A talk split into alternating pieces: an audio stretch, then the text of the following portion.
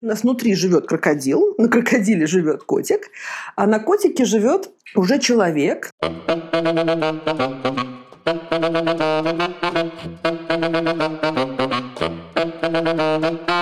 Всем привет, с вами подкаст «Серебряная чпуля». У нас сегодня 15 выпуск, и у нас очередная гостья Анна Обухова. С вами Миша. И Лева. И Аня.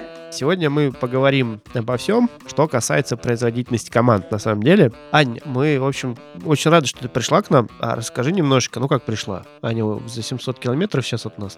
Угу. Ну, морально я с вами есть небольшая вероятность, что не все наши слушатели тебя знают. Те два с половиной человека, которые тебя не знают. Да, можешь немножечко рассказать, кто ты такая? Давайте попробую. Ну, вообще, я agile коуч, да, если так смотреть на то, чем я занимаюсь, вот, то строим процессы, смотрим на то, насколько они могут быть гибкими, на то, как компании могут быть гибкими и так далее. Я начала в каких-то несусветном году, я начала этим заниматься еще в 2004 году. И там, как бы, ну, у меня классическая карьера, я иногда можно помедитировать на мою трудовую книжку, то есть я была скрам-мастером, потом скрам-мастером нескольких команд, потом руководителем проекта, там вот уже было более крупно, потом это была программа, потом это был портфель и так далее. Вот где-то в серединке я то становилась внешним agile коучем, то опять уходила работать ну, внутри компании. Но так получилось, что, ну, по сути, я, ну, как бы можно назвать себя патологоанатомом. Вернее, человеком, то есть, в смысле, почему именно, почему не хирургом-то? Наверное, все-таки хирургом. Потому что, ну, вот я пытаюсь что патологоанатом, он же... Ну, смотри, получается, что есть процессы, да, которые есть просто в компаниях, которые могут быть agile процессами, тут совершенно не важно, там командная динамика. А я залезаю внутрь. Да, то есть, ну, нет, конечно, можно было бы красиво назвать там каким-нибудь нейрохирургом, да, что я пытаюсь залезть в мозг, я пытаюсь это все раскрутить на а, там какие-то мелкие вещи, Патологоанатом очень грустненько звучит. Но мозг-то жив еще, когда ты в него залезаешь, поэтому, наверное, все-таки ну, нейрохирург. Ребят, ребят, вы знаете, что agile коучи зовут либо тогда, когда оно уже так умеренно живое, надо сделать поживее, да, ну вот как-то так. Реани- реаниматолог. Ре- о, да, вот, кстати. Вот, но, да, реаниматолог, да, вот вывожу организации из комы, прям спасибо. Вот, и получается, что вот пытаюсь понять, используя свое любимое и образование, и интерес к биологии, биологии, к нейробиологии, вот ко всему, как это все организовано. Вот я пытаюсь понять, как вот то, что мы делаем, те процессы, которые мы ставим, или те процессы, которые существуют уже в компаниях, влияют на людей. Потому что основа и компании, производительности всего – это именно люди. То, как они себя ведут, то, как они себя чувствуют, насколько они разделяют цели, насколько они понимают, к чему они двигаются. Ну, всякие такие вещи. И если получается, что ну, в норме мы говорим, что вот у вас там, не знаю, скрам, у вас там лес, у вас там еще что-то. А я говорю, ребят, вот мы начинаем, там, не знаю, совещание. У вас окситоцина мало. Да? Давайте сделаем что-то, чтобы было побольше окситоцина, чтобы все успокоились, чтобы... Что такое окситоцин?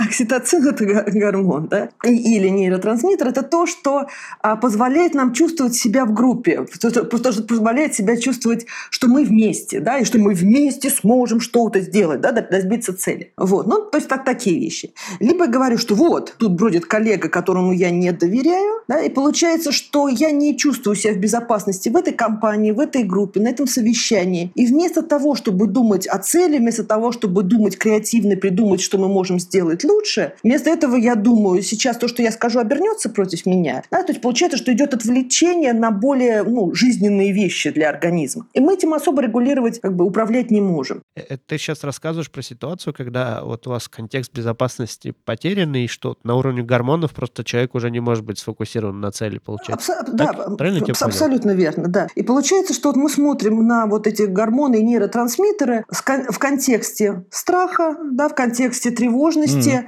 mm. в контексте небезопасности групповой. Это то, что, получается, отвлекает от цели. И посмотрим на то, что представляет интерес, что представляет новое, что дает энергию. И пытаемся вот именно построить процессы, да, и фасилитацию, и сами процессы, и то, как мы общаемся в группе, основываясь на этом. И получается как бы очень хорошо. У меня вопрос. Гормоны, которые э, у нас мозг выделяет, это же конечная стадия, то есть там есть еще интерпретация в голове между фактом и гормонами. Как вот ты с этим борешься? Или это ну, какая-то фасилитация определенными какими-нибудь фразами? Когда человек себе надумывает, ну, просто очень сильно накручивает себя. Не, ну вообще, если человек сильно себя накручивает, у него появляется некоторое ну, раздражение в мозгу, то есть, получается, между нейронами начинают бегать одни и те же мысли, он начинает думать об этом, появляется, ну, вот то, что называется эффектом Зейгарник, да, когда какая-то мысль, мы ее не можем вы, вывести из головы, и она оттягивает на себя практически всю энергию, мы не можем заниматься ничем другим. Такое навязчивое состояние, да? Да, такое навязчивое состояние. И получается, что тут есть несколько техник, которые можно сделать. Можно сделать через фасилитацию, потому что вот мы боимся эту муху, мы боимся ее на уровне внутренних частей мозга, на, на уровне внутреннего крокодила и на уровне лимбической системы эмоциональной, на уровне внутреннего котика. Они разговаривать не умеют, но очень хорошо реагируют на какую-то опасность, на то, что вот происходит, на те мысли, которые у нас там бродят. Они а ну, окрашиваются про, эмоциями. Про внутреннего крокодила можно поподробнее, пожалуйста? Сейчас, сейчас, да. давай, давай я расскажу, что можно сделать с такими мыслями, а потом про крокодилов. Никуда, никуда не денутся, они медленно ползают. Получается, что мы можем сделать так, чтобы у нас э, человек ну, немножко забыл про эту мысль. Таким образом, мы можем сфасилитировать его, что-то записать, что-то очень кратко определить, э, ну, выделить и осознать, что, что, что ему некомфортно. Это называется лейблинг процесс. Да? Это, ну, лейбл – это метка. Да, то есть поставить на эмоцию или на состояние метку, да, и человек немножко успокаивается. Ну, то есть просто это как-то вербализируем, это уже достаточно, чтобы тревожность да, снять, да? Да, только не слишком сильно мы начинаем там вот пережевывать, потому что это опять получается пережевывание, руминация.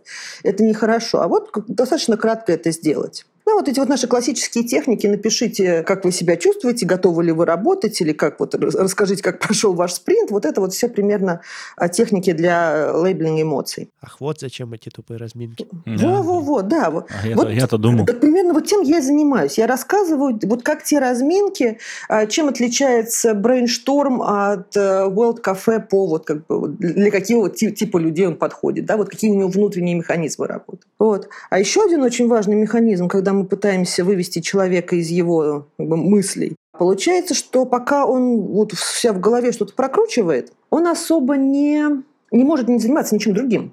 И нам нужно, по сути, погреть ему нейронные сети, другие, которые отвечают за следующую задачу, которую ему нужно сделать. Да, этот процесс называется ассоциация-диссоциация или окно нейропластичности, так, чтобы мы могли то, что мы ставим новое, то, что мы, ну, нам нужно сделать там на совещании, на ретроспективе, просто в работе, чтобы он мог на это отвлечься. Там прямо такой... Ну, то есть, по сути, техники, как человеку быстро осознанный контекст переключить. Ну, то есть ты как фасилитатор хорошо понимаешь, как переключение контекста работает. Да, примерно, при, так? примерно так получается. Только я, получается, что я а, рассказываю скрам-мастерам, agile-коучам, фасилитаторам. Не просто вот начните с разминки, потом еще куда-то там соберите мнения, потом эти мнения там проранжируйте, потом выберите из них одно, а я рассказываю, ну, как бы, во-первых, зачем это делается, да, как вот организм на все это реагирует, как в зависимости от того, уставшая тебя команда, слишком активная команда, негативная команда, как в зависимости от этого ты можешь разными разминками включать и выключать разные состояния организма, ну, с, с условной долей вероятности, да, потому что тут мы все-таки не это, не вкл-выкл, да, тут как бы много всего участвует, как мы можем влиять на это состояние, и в том числе вот я подбираю те которые помогают ну, успокоиться, понимать лучше цель. Ну, соответственно, это работает на производительность. Я еще понимаю, что он при этом, если человек зациклен или как-то он там в себе, он еще и соседей может также, не знаю, глупо там заразить. Ну, то есть... Покусать. Он, ну, не покусать, то есть как групповую динамику, ну, тогда, если можно так сказать, снизить. То есть он просто будет там сидеть в себе или там говорить только об одном постоянно и зафреймит всех остальных. Ну да, да, может. Тут у нас вот есть такая штука, это вот зеркальные нейроны, которые отвечают за вообще понимание, какие у людей эмоции есть, отвечают за то, понимаем мы их эмоции или нет, и мы ну, зеркалим их. Вот. А эти зеркальные нейроны также отвечают в том числе за передачу энергии. То есть если вдруг в, ком- в команде, ну, команда так вообще нормальная, бодрая, приходит человек, весь такой очень сильно негативный, весь такой сильно, ну, как бы с, ни- с низким уровнем энергии, вот, начинает опять пережевывать одну и ту же вот негативную мысль, это через 15 минут уже начинается выравнивание энергии. Это большая проблема, на самом деле, для команд, потому что очень быстро происходит выравнивание энергии. То есть они, они все под него начинают подстраиваться, да? Ну, он чуть-чуть, он чуть-чуть пободрее будет, да, то есть он, ему, ему самому без всех, ему хуже, вот, он будет чуть-чуть пободрее, но вся команда немножко просядет. А, ну такое, типа, усреднилось. Да, немножко, немножко да? усреднилось. Да, и в том числе поэтому, когда мы говорим, что там скрам-мастер или agile коуч начинает работать с выгоревшей командой, когда много таких людей в команде, что вот негативных, ничего не нужно, у нас ничего не получится, да, и они бывают агрессивны, они бывают так ну, вяленькие, можно сказать. Вот, и начинают с этим работать. Очень быстро может оказаться, что и скрам-мастер, agile коуч, который хотел бы помочь, который изначально был бодрый, весел, да, а у него он постепенно дум, начинает думать, а вот у меня не получается, у меня ничего не получится, да, как бы, а, ну, и, возможно, сложности с такой командой сложно работать. То есть сам тухнуть да, начинает, да? Да, и тут сам он сам начинает тухнуть, причем начинает тухнуть, опять же, это начинается за 15 минут. То есть начинает тухнуть очень быстро. То есть можно... Вот почему делики 15 минут, чтобы не потухнуть. Чтобы не успели потухнуть. Да. А этот, вернемся к крокодилам и котик. А, да, за, забыли рассказать, что такое крокодил и котик. А, крокодил и котик – это, опять же, лезем в наш мозг внутрь. Это, называется это, ну, модель триединый мозг Маклина.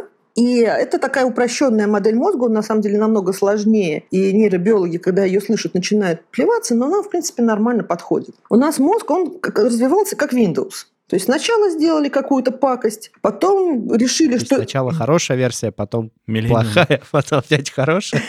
Ну, почти. Сделали какую-то маленькую, типа э, там MS-DOS, да, что там основу заложили. Потом решили туда навернуть какой-то графический интерфейс, потом сделали его тяжелым, потом сделали его красивым, ну и начали так делать. Вот. Ну, так получается, что у нас э, мозг изначально был ну, там, крокодилий, получается, потом всякие там рыбки, птички а, млекопитающие, потом, чело... потом обезьянки, потом человек. И получается, что мозг у нас не каждый раз там заменялся и заново изобретался. А вот решили, что крокодил прям, прям прекрасное существо, ну, рептилия.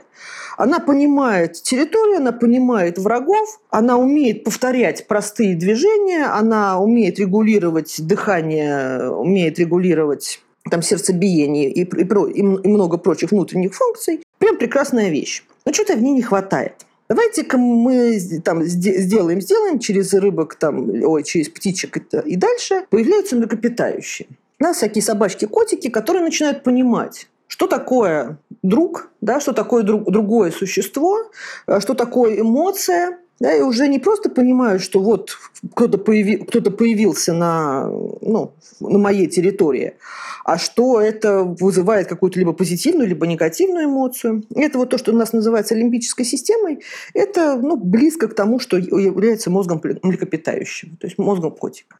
А потом на это, то есть у нас внутри живет крокодил, на крокодиле живет котик, а на котике живет уже человек, то есть то, что мы вообще, когда вот мы мозг смотрим, он такой вот весь в этих в извилинах, да, вот эти извилины с толщиной там в 6 клеток, и делают нас человеком, по сути. У обезьян этот мозг намного меньше, у человека этот мозг намного больше, и в нем появляется речь, в нем появляется логика, в нем появляется абстрактное мышление, в нем появляется сила воли, то есть возможность сделать что-то, от чего результат мы получим ну, в отдаленном будущем, или делать то, что не очень хочется, да, заставьте кота делать то, что ему не очень хочется, ха-ха-ха. И мы получаем уже человека. Но изнутри ни, ни котик, ни крокодил никуда не делись. А еще самое противное, что крокодил такое древнее образование, у него дофига энергии. То есть перестать нас защищать или перестать там регулировать движение сердца, это, ну, как бы он не, не может. И энергии у него много. Он всегда прямо бодро весел. Котик, в общем, тоже всегда бодр, не всегда весел, потому что эмоции бывают позитивные, бывают негативные. Вот, но у него тоже очень много энергии. И самый молодой, самый вот несчастный – это человек, которого мы все время мучаем и пытаемся сделать так, что то, что захотел крокодил, и то, что передал котику, ну, в общем, основная задача человека – это, в общем, не давать котику нассать в тапки. Потому что крокодил хочет, котик к этому добавляет эмоцию. Они хотят что-то сделать, а, а человек говорит, нельзя на Ивана Ивановича кричать, он у тебя начальник, и как бы ты ни хотел, вот сиди, молчи, у тебя совещание. Ну, то есть это вот то, что говорят, как вот эмоциональный интеллект. Это объяснить эмоциональное через рациональное себе и больше не попадать в эту ловушку. Ну, пытаться управлять этим котиком. Вот тут есть одна большая засада. Потому что эмоциональный интеллект в том числе нам нужен такой, чтобы нам не нужно было сильно запрещать крокодилу и котику делать то, что они хотят. Вот тут как раз вот и кроется вот основа э, производительности человека. Что если крокодил чувствует себя не в безопасности, если он считает, что на этого там человека, на эту ситуацию или на что-то надо напасть, бедный котик, у него идет негативная эмоция, он ну, откровенно трусит, то человек, он, по сути, не может ничего делать. Да? Он сидит верхом на крокодиле, зажимает ему морду и говорит, не ешь, Иван Иванович, не ешь, Иван Иванович, не ешь, Иван Иванович. Такой Да, и полу... крокодил, к- крокодил. Данди из... э, Да, да, да. А что при этом может делать человек? Ничего, он сидит на Да крокодиле. понять пытаются. Да ничего не может. про понимание Он- и про Какое- управление. Какое у него управление вниманием? Он сидит на крокодиле и ничего не делает. Ну, вернее, держит крокодила. К сожалению, намордник на крокодила надеть невозможно. Да? То есть у человеческого мозга у него такая ну, запрещающая функция. А, и получается, что основой производительности, вот, э, в том числе и нормального эмоционального интеллекта, и энергичности человека, является в том, что нам нужно создать такую среду, чтобы и крокодил был доволен и радостен, и он может делать довольно многие вещи, он, он их очень хорошо умеет повторять. То есть, в принципе, крокодилевого мозга достаточно для того, чтобы работать с известными задачами, работать на конвейере, крокодила на это хватает совершенно спокойно. Вот, то есть, чтобы он прямо ну, понимал, что все безопасно, что ему интересно, что он хочет работать, что он лежит на теплом камне, греет желтенькое пузико, все замечательно. Он тогда не посылает котику ну, негативных сообщений, котику тоже получается, что он весь такой замечательный, и тогда котик тоже, он не блокирует, то есть раздраженный котик, он блокирует действия между вот я хочу и я делаю, там есть ну, дофаминовый путь. И если котик раздражен, если котик понимает, что как бы, идет негативная эмоция, он говорит, не-не-не, какое действие, ребят? У нас тут все плохо. Вот ты хочешь там вста- встать с дивана, оторвать попу и куда-то идти? Не-не-не, мы не пойдем. Не, не будет действия. Слушай, Ань, я, я правильно понимаю, что вот, вот эта вот э, связка, то есть то, что у нас э, у рептилоидного крокодила мозга много энергии, потом меньше-меньше, то есть, по сути, единственный способ раскрутить маховик так, чтобы энергии у группы было много, это безопасный контекст создавать в первую очередь. В первую очередь, да. Там получается три части, которые нам нужно сделать для того, чтобы раскрутить крокодила, ну и даль- дальше не убить эту энергию.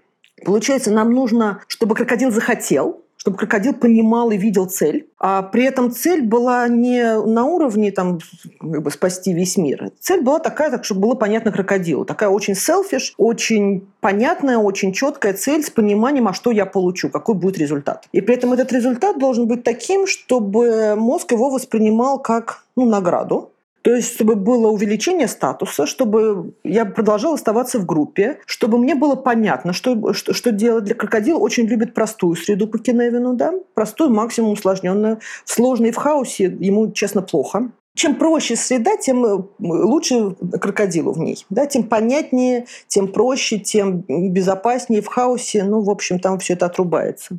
Ну, то есть понятная среда, незапутанные правила, понятна с- причинно-следственная связь, действие, результат, да? Обязательно, обязательно. Вот я сейчас тут на- нашла вдруг внезапно а, совершенно чудесный жанр книг, называется «Литр ПГ», где лю- люди пишут о том, как кто-то проходит какую-то компьютерную игрушку. В 90-х было в журналах печатали, ща- у кого не было. сейчас, сейчас печатают, и я вдруг нашла на, Лит- Ну на да. Литресе, там прямо какой-то рейтинги офигенные. И там же получается, что в играх симулировали практически идеальную среду с точки зрения достижения цели. Ты что-то делаешь, и тут же тебе внешняя среда дает четкие там ачивки, сила плюс один, там репутация Мгм. минус два и так далее. Вот это то, что хочет мозг. Вот это то, вот, что вот в этих так- в такого типа играх людей и привлекает. Они что-то делают и тут же получают обратную связь от среды. Я понимаю, что я, я понимаю, какой результат я получил. А в жизни такого нет. Ну, понятно, это уход от реальности получается. Там около 30, 30 механик внутри Там игр. короткие очень связи, да. Они же, да, это как наркотик, на самом деле. Там настолько очень простые связи, что просто с этого слезть тяжело. Вот. А система вообще мотивации, система действия, она вся работает на единственном механизме, который является наркотиком. Она вся работает на дофаминовой системе. Ровно на той, на которой вот, э, вот эта система подтверждения работает. То есть мы все работаем на, на, внутреннем кокаине. Дело в том, получается, может человек получать его из игры, может его получать из Фейсбука, может получать его из шприца, а может получать его из работы да, из построения задачи, из построения процесса. То есть мы делаем процесс настолько прозрачным, понятным, четким, с обратной связью, чтобы у человека вот эта вот система, которая затягивает в игры, да, она точно так же работала э, в работе. Мы, если что, не поддерживаем стимуляцию себя наркотиками через шприцы. А вот, тут- вот тут, кстати, очень интересно про си- симуляцию через шприцы. У меня на а, по-моему, швейцарском тренинге была барышня, которая пришла на мой тренинг по выгоревшим командам и говорит, Аня, у меня как бы серьезные проблемы. Я жила в Лас-Вегасе в молодости, я перепробовала все наркотики. Ну, то есть физически не подсела, то есть сейчас я не принимаю, особо не было. Но организм помнит, помнит изнутри вот это вот ощущение, которое было. И сейчас мне очень тяжело, мне очень тяжело с тем, что я понимаю, что чего бы я ни достигла, какую бы награду я ни получила, какой проект я не сделала, что вот этого ощущения, которое кратковременно дает наркотик, а потом эта вся система практически сразу рушится, потому что организм ну, не переваривает слишком большого количества этих веществ, я, я понимаю, что мне, у человека просто практически пропала внутренняя мотивация. Да? Он понимает, что что бы он ни сделал, как бы это есть. Точно так же действуют игры, точно так же действует и Facebook, точно так же дел, действует оголтелый спорт – да, когда люди начинают получать вот эту энергию, получать ну, этот внутренний наркотик да, от чего-то не связанного с работой. Тут прям получается, ну, надо... Я правильно понял, Ань? То есть в данном случае девушка понимает, что не может достигнуть такого же удовольствия, как вот того, что принимала, и поэтому остальная работа ее вообще теперь не прельщает никак, да? Да, да, не прельщает О, никак, да. Она, естественно, в выгоревшем состоянии, а, и мы сейчас... Ну, это прямо так мы... безвыходная ситуация. Ну, с, наркотика, с, нар, с наркотиками близко к тому.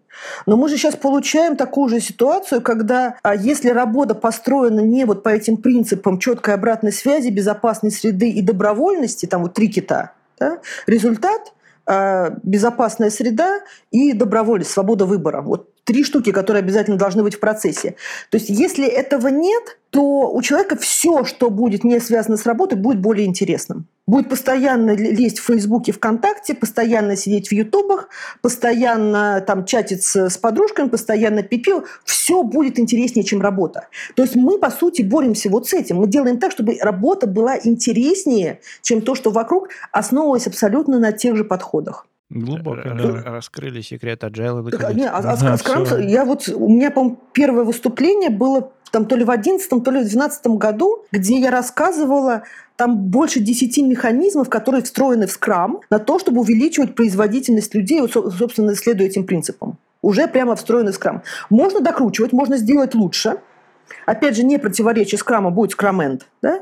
но уже в самом скраме вот 10 вещей, которые очень четко делают, да, вот обратная связь, результат, короткие задачи, возможность самостоятельно брать задачи с доски, представление задач не то, что вот, вот возьмите, вот, вам в зубы делайте, вы не можете отказаться, а вот это так нужно рынку, давайте вместе подумаем. Вот все эти вещи, они по сути, они а, делают так, чтобы крокодил не сопротивлялся, котик не сопротивлялся, и у человека оставалось и энергия на то, чтобы думать и делать, а мы же в основном с программистами работаем, да, им же нужно много ну, ума, ума и головы, чтобы вообще мочь работать, чтобы они не кодерами были, а реальными программистами. Да, тут и освобождалось количество энергии в человеческом мозгу, чтобы они могли работать. Ну, собственно, чтобы мозг не сидел на крокодиле, как, как крокодил Данди, да, не держал его за морду, а чтобы он спокойно погладил, крокодил сказал, все, все отлично, врагов нету, да, нормально. Котик сказал, мне прекрасно, я не буду блокировать дофа, дофаминовую систему, да, у меня не распухшая миндалина, все замечательно, мне интересно, мне не скучно, мне не страшно, все замечательно, иди, человек, работай. Вот тогда человек пойдет работать у меня тут такой инсайт родился. Я правильно вот вообще понял всю эту механику, что выгорание, оно происходит, когда ты больше энергии тратишь на сопротивление среде, чем от нее получаешь, ну, собственно, какого-то доп- дофамина в ответ. То есть, по сути, я так понимаю, условно в минус работаешь все время да. в агрессивной среде, и бац, и ты выгорел. Да.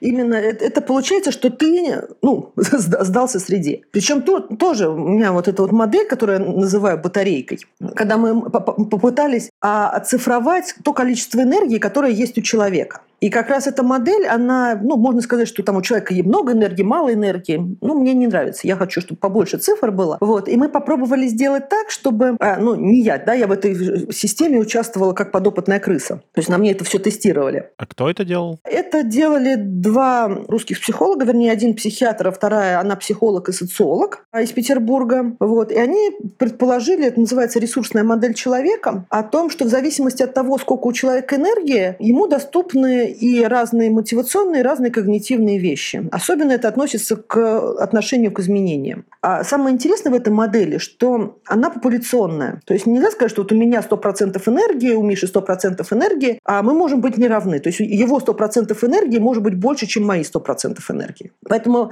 сделали так, чтобы было ну, представление батарейки, чтобы мы могли сравнивать людей, что вот этого 50% энергии, у этого 60, у этого 70 и так далее. От некоторого популяционного максимума, скажем так. Там получилось нормальное распределение, то есть тех, у кого 100% и где-то процент популяции, а где-то у тех, у кого близко к нулю, это тоже там малый процент популяции, потому что человек практически в коме. А, а дальше получается, что как только энергия повышается, сначала включается как раз крокодилий мозг, потом включается котиковый мозг, потом включается мозг уже человека.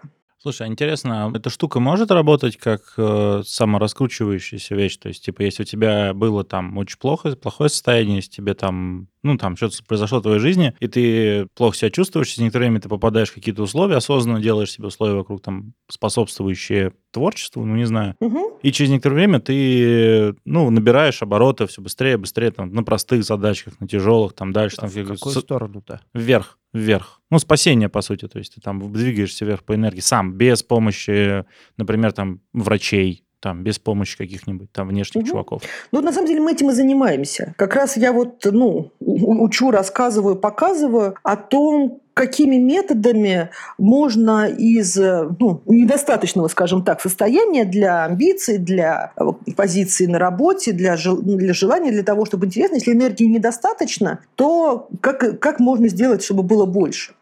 И вот то, что я работаю со скрам-мастерами и с руководителями, Получается, что очень часто бывает такое, что команде мы требуем самоорганизации, мы от команды требуем, чтобы она сама продумывала что-то. На это нужно определенное количество энергии. То есть в этой модели мы посмотрели, нужно около 45%. Минимально для того, чтобы человек мог нормально воспринимать изменения, чтобы у него уже включился человеческий мозг, а чтобы а, он мог а, ну, самоорганизовываться, чтобы он мог понимать движение к хорошему. Это где-то вот 45%. А как бы неприятно здесь в том, том, что если мы посмотрим просто вот на людей вокруг, ну, как бы на популяцию, скажем так, причем не просто на популяцию, а на людей, которые являются офисными работниками, то среднее количество энергии офисных работников 33%. 33%. Немного. А выгорание где там находится? Выгорание 40 и ниже. Ага. Класс. Звучит, звучит весело. Нет, звучит, звучит совершенно потрясающе, потому что на уровне 33% люди могут делать только знакомые рутинные задачи. Люди не понимают, что они сделали, пока не получат обратную связь от кого-то. То есть внутренней авторизации результата нету. Там нету желания двигаться к хорошему, там нету ну, движения. Там начинает понимать, где-то в 35% начинается понимание, ну, что, что результат может быть, да, и что это, это хорошо. То есть этого сильно недостаточно. Это будет команда, которой нужно реально говорить, что делать, и прыжок на месте преступления. Ну, типа, на Марс мы не полетим с таким количеством энергии да у людей. Да ладно, на Марс не полетим. Мы ни один продукт с таким количеством энергии не сделаем. Не придумаем, естественно. И сказать, ребята, вот у нас проблема вот пользователю нужно вот это, придумайте, как это сделать, но этого количества энергии недостаточно. Ну да, они да. будут не проактивные, а наоборот. Да, нет, ну, честно окей. скажут, скажите нам, что делать. Ну, как бы, угу. ну, это будет совершенно правильно. Интересная штука, потому что многие вот начинающие мастера коуча, они приходят такие вдохновленные с высоким уровнем энергии к этим замученным ребятам и начинают от них требовать каких-то невероятных вещей. Типа, ребята, вы самоорганизованная команда, сделайте. Они на тебя смотрят несчастными глазами. Да. Окей. Да, да, да. Скажи, что. Да, да, да. Что нам нужно сделать, чтобы стать самоорганизованной командой? Да, в этом-то и трагедия. Что если не понимать уровня команды, команды, и как раз вот мы пытаемся вот определить и определяем, в общем, у меня там на тренингах, да, мы определяем и уровень команды, и уровень, вот то, что я называю, вот energy gap. Да, тот уровень, который есть сейчас, тот уровень, который нужен для хотя бы нормального выполнения работы команды, Потом то, что мы от нее хотим в перспективе, в идеале, да, как бы какой ресурсный идеал у этой команды есть. Ну и, собственно, что мы с этим можем сделать. А еще, если вот как раз спасибо, что упомянул, что да, приходит такой классный скрам-мастер, вот, э, там весь заряженный, там, не знаю, сходил на тренинги, на 10 конференций, хорошо отдохнул между, там, не знаю, работами или еще что-то. В общем, такой вот приходит весь воодушевленный, весь там со скрамом в горящих глазах, вот, говорит, ребята, вот теперь самоорганизация, еще что-то. А на него смотрит, как на это, на единорога, который... Типа, уйди. Уйди, просто да, уйди, да, просто мальчик, уйди, да, мешай. смотрит на него как на, как ну как бы на, на чудачка такого, да, придурковатого. Вот это то, это тоже одно из свойств вот этой энергетической, э, ну модели не модели проблемы. Если разница между командой и, ну между людьми больше, чем 20%, они друг друга вообще не видят. Они не видят, что они как бы существуют, они не понимают мотивации друг друга, они не принимают мотивации друг друга. И когда у нас низкий уровень у команды, высокий уровень у скрам-мастера, как бы скрам-мастер не видит этих людей, начинает общаться с ними как к объектам. Да, вот у меня команда, вот какие-то люди, вот еще что-то. Не, не, там, не, не- Миша, Левон, Аня, да, а именно вот просто какие-то люди, которым надо включить э, Именно рычажки. да, да? обезличивание. А он для них как бы чеканашка, да, какой-то сумасшедший с какими-то непонятными идеями, от него начинают отмахиваться. Вот, и, а, а проблема начинается в разнице энергии. И э, как бы тут не, нужно, не то, что нужно скрам-мастеру свою энергию сильно уменьшать, но вот уровень, который он вываливает на команду, надо тоже понимать и регулировать, чтобы его вообще могли услышать. Слушай, а он же хуже, наверное, сделает просто. Ну, то есть, если он вот вывалит эту всю энергию, он же их просто задавит, они еще меньше энергии у них станет, они на борьбу с Да, ним да, да. значит, Он потратят все свои он резервы. становится врагом, а в, ну, как бы, в лучшем случае его просто не будут слышать.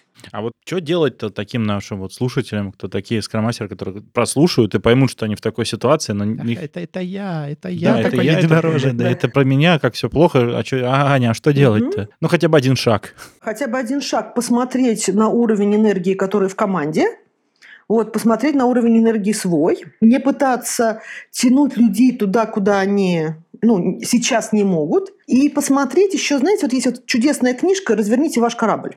Да, ты, по-моему, на выступлениях часто у тебя есть упоминание. Да, вот ну, я- мне вот очень нравится его пример. Дэвид Марке, капитан лодки, который, ну, собственно, подводной лодки, который, в общем-то, попал на лодку, где все были на уровне «скажи мне, что делать, и я это сделаю». Не скажешь – не сделаю. Он там и перепугался, на самом деле, со страшной силой, когда понял, у него там получилось так, что он не мог досконально знать всю аппаратуру лодки, а должен. Да, капитан должны знать, ровно потому что такая система командования была. Да? Вот. И что, когда он сказал, он там второй, второй, ну, второй ход там, мотора чего-то, ему сказали, да, капитан, да, капитан, да, капитан, а потом ничего не сделали. То есть ему даже не сказали, что это невозможно, потому что... Потому что нет такого отдела, да, у нас нет такого отсека. У нас нет команды, нет капитана. У нас нет отсека, мы подводная лодка торпедная, ты что? Вот. Он, по-моему, просто испугался, что они сейчас все, все по, потонут, и, на- и- и начал их учить, по сути, самоорганизации, умению принимать самостоятельные решения. У него семиступенчатая модель, и получается, что точно так же, как мы выводим команду из выгорания, мы изначально когда даем треугольник самоорганизации команде на тот уровень, на котором они сейчас находятся. Да, то есть мы смотрим, где они находятся, и делаем процесс под уровень команды. В том числе, почему так любит канбан, потому что он подходит под любой уровень. Да? Канбан, поскольку это дополнение и модель, которая улучшение качества сервиса, вот, она подходит на, абсолютно любой уровень энергии. Там, кстати, в канбане очень интересно. Там сознательно сделано так, чтобы на входе было очень маленькое сопротивление. Как раз избегает любых вообще способов людей против себя настроить. Да, да, да. А потом потихонечку, шагом-шагом, э, д- добавлением, добавлением. А вот э, что делал Марке? Да? Он начинал. Что ты видишь вообще? Делать так, чтобы люди вербализировали, что они видят в процессе, что они видят в работе. Потом начинают вербализировать, что они думают про работу. Потом они думают, там уже, чтобы, чтобы я мог сделать, что я собираюсь сделать, что я сделаю, ну еще что-то там, там семь, семь ступенек. И у него заняло год на то, чтобы... Причем год, у него уже было практически непререкаемое ну, главенство, уже капитан на лодке, да, у него абсолютная власть на лодке, его все точно слушаются, то есть у него было еще довольно выгодное положение относительно вот, ну, наших скрам-мастеров, скажем так. Бедный Ну, он- да, не- не- он не сервант лидершип, да, он был такой лидер лидершип. Ну, изначально, да, Топ-даун. изначально топ-даун, э, лидер лидершип, да, потом как раз он стал вот servant leaders, вот это все, все это все развивать. Вот. И у него это заняло год. Да, то есть получается, что мы выстраиванием безопасной среды, выстраиванием четкого результата, выстраиваем авторизации результата, делаем того, чтобы люди могли сами брать, мы выстраиваем так, чтобы было побольше окситоцина, чтобы было побольше серотонина, чтобы было побольше, максимум, но вот нормальное количество дофамина, чтобы эти системы работали нормально. Вот. Мы делаем так, чтобы они не блокировали, чтобы была возможность у людей самостоятельно брать задачи, посильные для них, и получать ответ, получать результат из этих задач. да? И делать безопасную среду, чтобы не было такого, что крокодил вот боится каждого куста, да, что, что котик в ужасе забрался за штору, а человеку говорим, это типа иди, иди, иди, иди, работай. Слушай, ну вот, вот почему, получается, скромастерам нужно много терпения и очень людей любить. Пару выпусков назад мы просто очень много говорили о том вообще, кто такой скромастер, и мы там говорили о том, что скромастер в первую очередь людей должен любить, потому что если их не любит, как только вот, вот начнется эта разница в энергии, он начнет очень сильно на них... Ну, но... Ну, забивать их начнет, ну, типа, задавливать ну, еще. Да, но, ну, врагов тоже в них будет видеть. И очень много терпения еще нужно, чтобы вот это все потихонечку, очень медленно делать, просто потому что знаешь, как это работает. И мы еще говорили о том, что системное мышление нужно, чтобы человек понимал, как все механики взаимосвязаны. То, что ты вот рассказываешь механики с точки зрения мозга, у нас там же еще как бы куча-куча уровней навернуто вокруг этого всего. Ну, по сути, все это должен как систему воспринимать также и понимать, что это все люди — это такие сложные элементы системы, но при этом относиться к ним, ну, любить их. То есть такой ну, дуализм. С одной стороны, это винтик, а с другой стороны, он его любит, как живого человека. Ну, вообще, вот я бы, честно говоря, наверное, не накручивала на скрам-мастера обязанность прямо любить человека.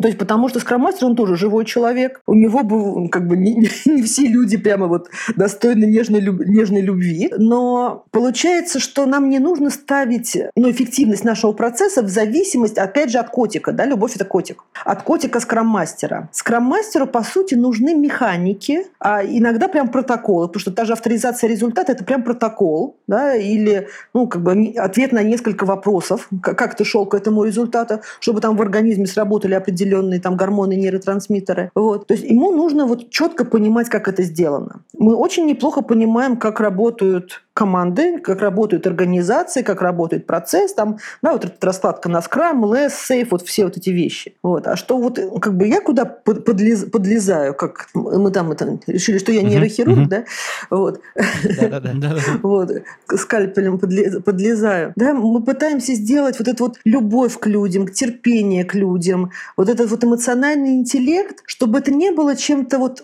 таким абстрактным для скрам-мастера, чтобы это не было, что вот у меня недостаточно достаточно эмоционального интеллекта. А была вполне понятная вещь, что у нас как бы, проблемы с авторизацией результата, да? у нас проблемы с размерами задач. Поэтому у нас не срабатывает серотонин, поэтому у нас нет предвкушения результата. Нам нужно настроить раз, два, три, тогда это ну, как бы с вероятностью сработает, тогда получится. То есть мы уходим от требования вот именно любви, мы уходим от требования того, чтобы скрам-мастер всегда был такой вот весь нежный, эмпатичный и прочее. Нет, он может оставаться совершенно нормальным человеком, человеком, мы не, не гнобим его котиков и крокодилов, да, мы даем ему, по сути, еще один инструмент уже вот тонкой настройки работы команды.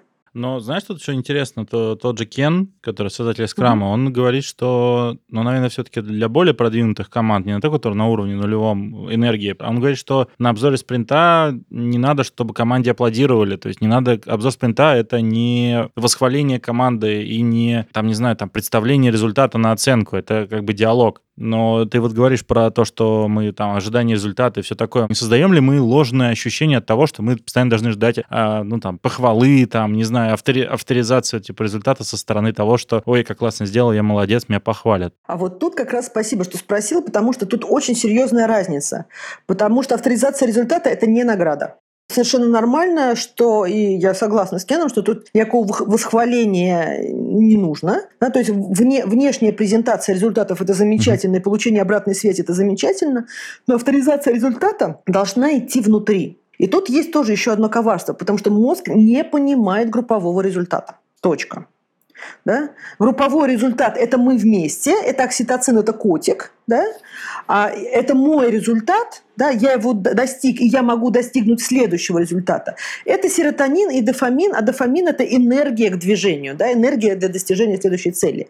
Это совершенно разные системы, нужна и та, и другая – но если мы делаем только групповой результат и, получаем только похвалу, да, по, по сути, продукту, и, а я внутри не понимаю, зачем, что, что я сделал, что я могу это повторить, и что я с этим результатом буду делать, то человек, получается, ну, я что-то сделал, и у меня, по сути, ну, этот результат отобрали. Хочу добавить интересную тему. Мы говорили уже об этом в прошлом выпуске. Это называется так называемый эффект Рингельмана. Ты, наверное, слышал его, Марка Рингельман, про социальную лень. Что чем больше группа людей, которые работают над целью, тем меньше энергия каждого и вклад каждого да, да, в эту работу. Да, да, да. Это называется эффект социальной лени, и он как раз взламывается тем, что лидер, который вот, собственно, ну, ведет группу людей, он должен постоянно поддерживать значимость э, цели, что она важна для людей снаружи, что она важна для какой-то там, ну, работы, и напрямую связывать действия каждого с достижением цели. Вот, мне кажется, прям напрямую ложится, что ты говоришь, что там и котик, и крокодильчик, они прямо... Там есть очень серьезная разница, что когда лидер поддерживает движение цели, и лидер дает вот авторизацию результата, внешнюю вот авторизацию результата, ну, это, по сути, как бы награда вниманием. Это одно. А нам... Может быть, я неправильно сказал, там не совсем так, в смысле, что цель должна быть важной для этой группы. Да, вот, да. скорее угу. так надо сказать. Может быть, там я неправильно выразил, типа, что это не должно быть просто какая-то очередная рутинная фигня. Угу. Это должно быть что-то важное для команды, именно для группы. Да. То, что они не могут сделать в одиночку. Вот тут получается еще вот эта авторизация результата, она обязательно должна быть, ну, как бы внутренней. То есть она может быть групповой, она может быть личной, но она обязательно должна быть внутренней. То есть человек должен понимать сам на своем уровне, даже если у него нет никакого внешнего подтверждения, что он сделал, как он это сделал, откуда он начинал, когда он прошел. Вот если результат неудачный, то что он будет делать с этим, иначе мы опять получаем эффект зигарник и постоянное как бы, ну, пробежку это энергии внутри головы в одном, в одном месте, или почему он ушел, да, почему он не вернулся и работать невозможно. И там нужно сделать так, то есть лидер не рассказывает другим, что они сделали. Это приятно, но это не то. А человек должен сам понимать, что он сделал, и что он это может повторить. Опять же, этим убирается эффект самозванца. И тут, конечно, началась э, очень интересная история у этой вещи. Потому что раньше это мы учили в школах. Где-то вот еще лет, ну там, не знаю, 50 назад, ну где-то до войны, это мы учили в школах, причем по всему миру. Я разговаривала с многими agile коучами, причем с коучами, которые это делают а, в школах в том числе там Scrum and Schools, э, ну и, и прочее.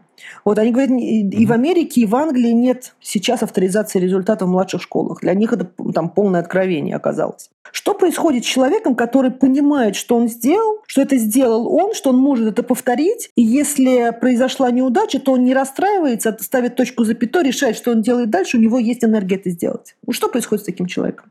Ну, во-первых, он становится наглым. Да, он становится человеком, который знает себе цену, он становится человеком, который понимает, что если он чего-то захочет, он может к этому дойти. Он, у него появляется энергия, в том числе на понимание своих желаний. Вот. И с этим человеком становится сложно управлять. Он становится очень, очень эффективным. Да, у него очень сильно повышается производительность, в том числе за счет того, что он не как бы, делает что-то абстрактное, а двигается к цели. Да, у него четкое направление, у него добродушный крокодил, у него нормальный котик, у него у человека есть энергия, он становится очень, очень эффективным. Но им становится очень сложно управлять.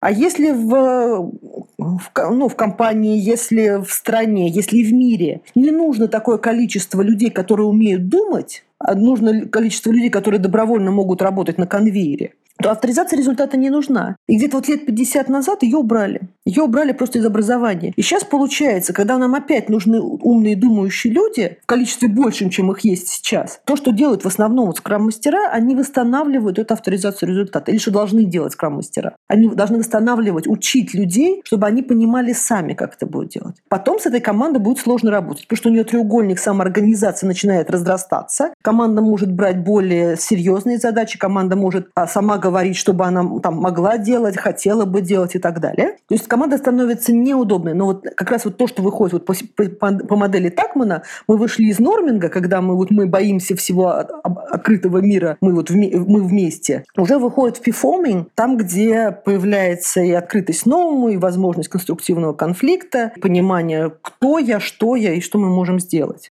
Ну да, таким управлять, походу, невозможно стандартными методами, которые придуманы были как раз 50 лет назад. Да, да, да. А у нас вот это вот 45% энергии, там вот идет водораздел, что люди наконец-то понимают свои внутренние цели, и внутренние для них становятся важнее, чем внешние. Но это тот уровень, который минимальный для самоорганизации и возможности работы в скрам-команде. Самое главное, что я хотела бы, ну, что вот если есть разница в энергии или если ее не хватает, да, то есть прямо четкие механизмы, что с этим делать. Вот у меня получилось, что я собрала это все в фреймворк. Не надейтесь, у меня есть свой фреймворк. Он круглый. Вот он не квадратный, как много фреймворков. Не, не подкопаться. Он, да, он, он кругленький, да. И получается, что он, он состоит из э, шести вещей, и мы смотрим на то, какая у нас внешняя среда, да, какая у нас эффективность внешней среды. Там идут стандартные value stream мэппинги, да, то, как мы можем посмотреть и Customer Journey Map, нет приложенной команде и блюпринты, которые мы тоже можем посмотреть, насколько у нас, нет ли у нас потерь эффективности в самом процессе. Да, мы смотрим на эффективность внутренней среды, на то, как у нас эффективно работает мозг, про отвлечение, про как раз вот количество энергии, про вот, ну, все вот эти вещи. Потом мы идем немножко внутрь и делаем так, чтобы разблокировать мотивацию и производительность уже людей на уровне организма. И там обязательно нужно, чтобы была безопасная среда. Мы работаем и с доверием, и со средой. Прямо есть тоже механизмы, как и с обратной связью обязательно, чтобы она не была токсичной. Да, вот смотрим здесь. Потом обязательно ставим понимание результата, авторизацию результата. Работаем с размером задач, с постановкой задач, с пониманием, как мы а, получаем этот результат, как мы авторизуем результат. Там довольно много вещей. Обязательно, она такая прям единичная, но обязательная вещь – это свобода воли, свобода выбора. Потому что если нет свободы выбора, все остальное можно просто сразу зачеркнуть. Да, в, как бы, в, в клетке люди эффективно не работают. Даже если эта клетка ментальная, они сами себя в нее сажают. Из этого тоже надо вынимать. Вот. А потом появляется такой ну, как бы, ключик, да, в том числе ко всему, что мы все уникальные и все очень разные. Поэтому в том числе там много всяких типологий людей и прочего. Вот. Я типологии нежно люблю, скажем так. Они очень много, просто ну, слишком сложные, там какие-нибудь 16 типов, еще чего-то. И мы используем несколько основных вещей там, по типу принятия решений, по типу нервной системы, с какой скоростью появляется и уходит энергия у людей. Это ну, есть прямо врожденные вещи. Вот. Это тоже нужно знать скрам-мастеру, чтобы не пытаться, например, сделать фасилитацию, ну, там, не знаю, того, того, того же планирования, того же ретроспективы, рассчитанной на его тип. Да, у него, например, быстрая нервная система, он очень быстро воспринимает изменения, правда, быстро их откатывает. Да, и для него что-то произошло, ой, все произошло, давайте это все сделаем, все изменились. И там получается, что и разная скорость изменений, ну, в общем, много всего разного, разное отношение к качеству. Знаете, бывает такое, что какой-нибудь э, архитектор или продукт-оунер говорит, что прямо вот все должно быть, ну, как бы с каким-то внутренним уровнем качества, а потребителю, например, это не нужно. Ему нужен, ну, средний уровень качества, он не готов платить за более высокое качество. А это, оказывается, внутренняя характеристика человека. Или есть люди, которые прямо сразу им даешь задание, а, или они берут сами задание, и сразу спокойно садятся, работают, и там сделали, там, не знаю, 40% от задания, отдохнули, пошли дальше, потом дальше спокойно работают. Есть такие люди. А есть такие, которые берут задание и вместо того, чтобы начать, начинают ходить, бродить вокруг, там, это, не знаю, жевать, э, разговаривать там о погоде. Вот бродят, бродят, а потом вдруг там через полчасика бросаются обратно к столу и за 15 минут делают задание целиком. Это разные типы производительности. Это тоже нужно понимать, что в команде могут быть разные люди с разной производительностью. А у меня получалось такое, что на тренингах там настолько разное представление о том, что хорошо и плохо для ну, того, как, как давать задание, как получать результат, что у меня прямо на одном из тренингов э, люди разделились на две части. Вот, и почти, э, почти они с этими флипчартами, как с хоругвями, друг на друга. Вот нам хорошо вот это, нам хорошо вот это. А, а там же, а там же конфликт огромный получается, да?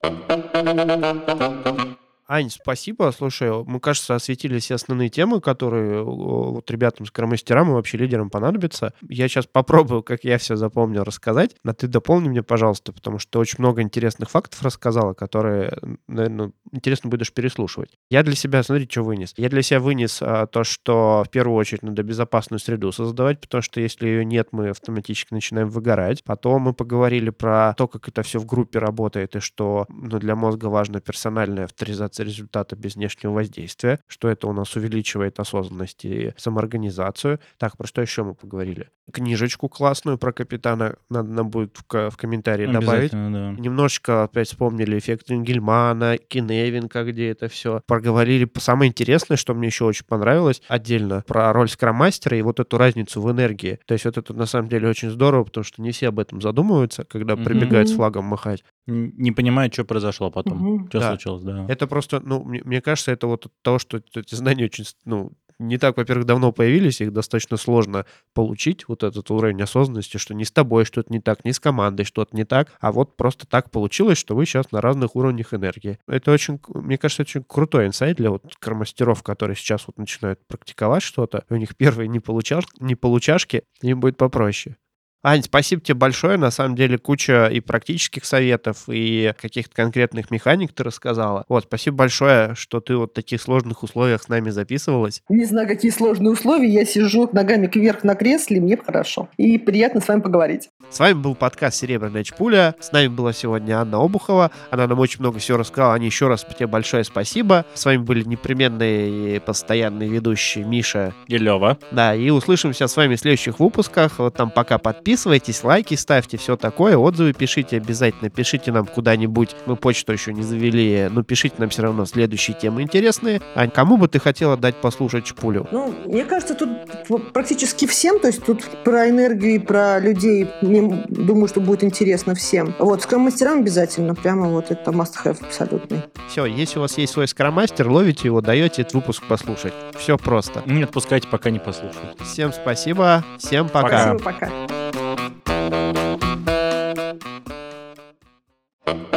Thank you.